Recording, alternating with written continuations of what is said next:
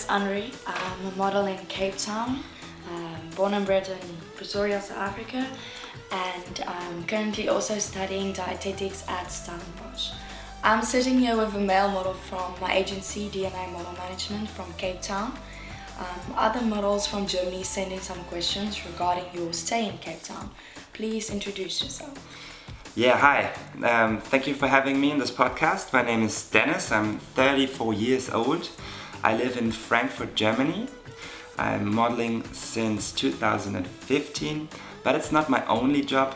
It works works out very well in Germany, but I'm also self-employed as a designer.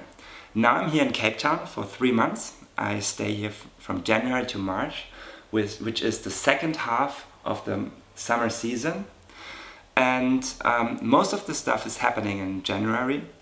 And now in March, um, the jobs go back a little bit, right? And now I'm very happy to be here and to answer your questions. It's important to me uh, to state that I'm only talking about my personal experiences. It's different from model to model. Okay, it is time for the first question from international models that are interested in coming here. Most of the questions are about money, so let's get straight to it. Um, Denis, how many jobs did you get? I was on two jobs in two months, and I want to give some more numbers at this question. I attended 26 castings so far. That is an average of one casting a day. Some models had no jobs in the, in the time that they were here, and others had slightly more. I personally don't know about any model um, that was booked back to back with jobs. Are you going home with earnings or losses? So far, I did not make enough money to cover traveling costs by modeling. Not to mention costs for living and accommodation, but these expenses are quite similar to the expenses I would have at home. So I have to say, unfortunately, I missed many possible jobs back at home. When you go to Cape Town, bring work and see it as a long holiday, I said to myself. Are the fees really much worse than in Germany? Yes, they are. Um, some models work for 250 euro a day, as far as they told me, Including buyouts, I expect about 1000 euro per day for the jobs I did.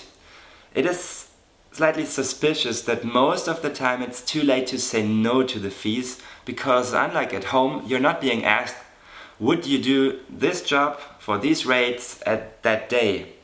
And the other huge difference to working in Germany is that the agency is taking care of your calendar. So you always claim to be available by default when attending a casting. And so you are not mastering your own schedule, but in the end, it works out.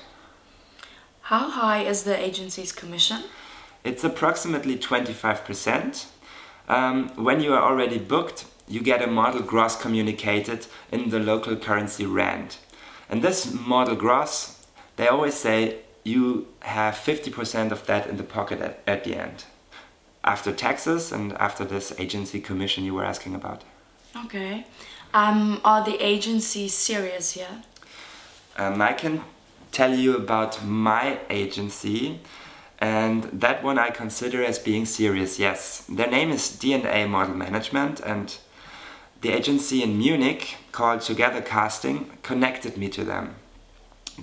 Here at DNA, really lovely people work, and they really do a good job. My first impressions, however, were not what I would call serious. One example is I didn't like the idea of not being able to choose my own apartment. Of course, I wasn't forced um, to take one of the model apartments, but yeah, it seemed like it was normal to do it. And when I was urged again and again to pay the rent for three months upfront with the mention of an alleged waiting list, I declined and I looked up a nice Airbnb and it was easy like that. This Airbnb then I shared with another German model I had contact before on Instagram and so I choose my mate and it was really nice like that. You cannot choose your um, roomies when you take a model apartment. And after all, it's very important that you can trust the agency, and I can absolutely recommend DNA for that. No, that's good. Um, where do you prefer working? That's easy. I absolutely prefer working in Germany due to the sometimes very nice rates. I did not see those rates here, not for me and not for any of my model friends. In the end of the day, it's a job, and the job is better when you get paid better. Otherwise, it would be a hobby.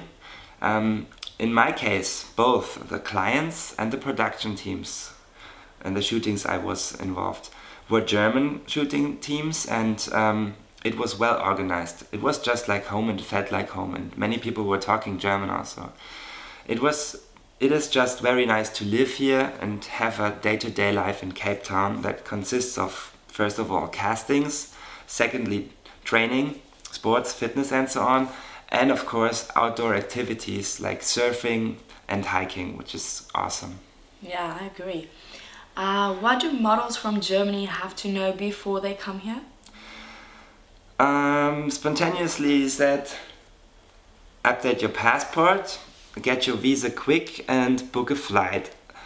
Um, actually, you you don't need more. Of course, you um, have to take care about the stuff at home that you leave at home, but um, the detailed information and the documents, especially for the visa stuff, which is complicated, will be prepared by your South African modeling agency. I personally personally had to go for that to the embassy in Berlin. That was no big problem for me because I was working at Berlin Mitte at the end of last year, and I wished, I just wished I had known before. And another thing is, when you pack your bag, consider the casting's dress code can differ very much. And to make the right impression at a casting is crucial, of course. So take a business outfit as well as nice swimwear and so on. Just different stuff. Ah, thank you so much, Denis, for your time in answering the questions and giving the international models who would like to model in South Africa a better understanding of modeling in Cape Town. It was a pleasure. Thank you for having me. Thank you. Bye.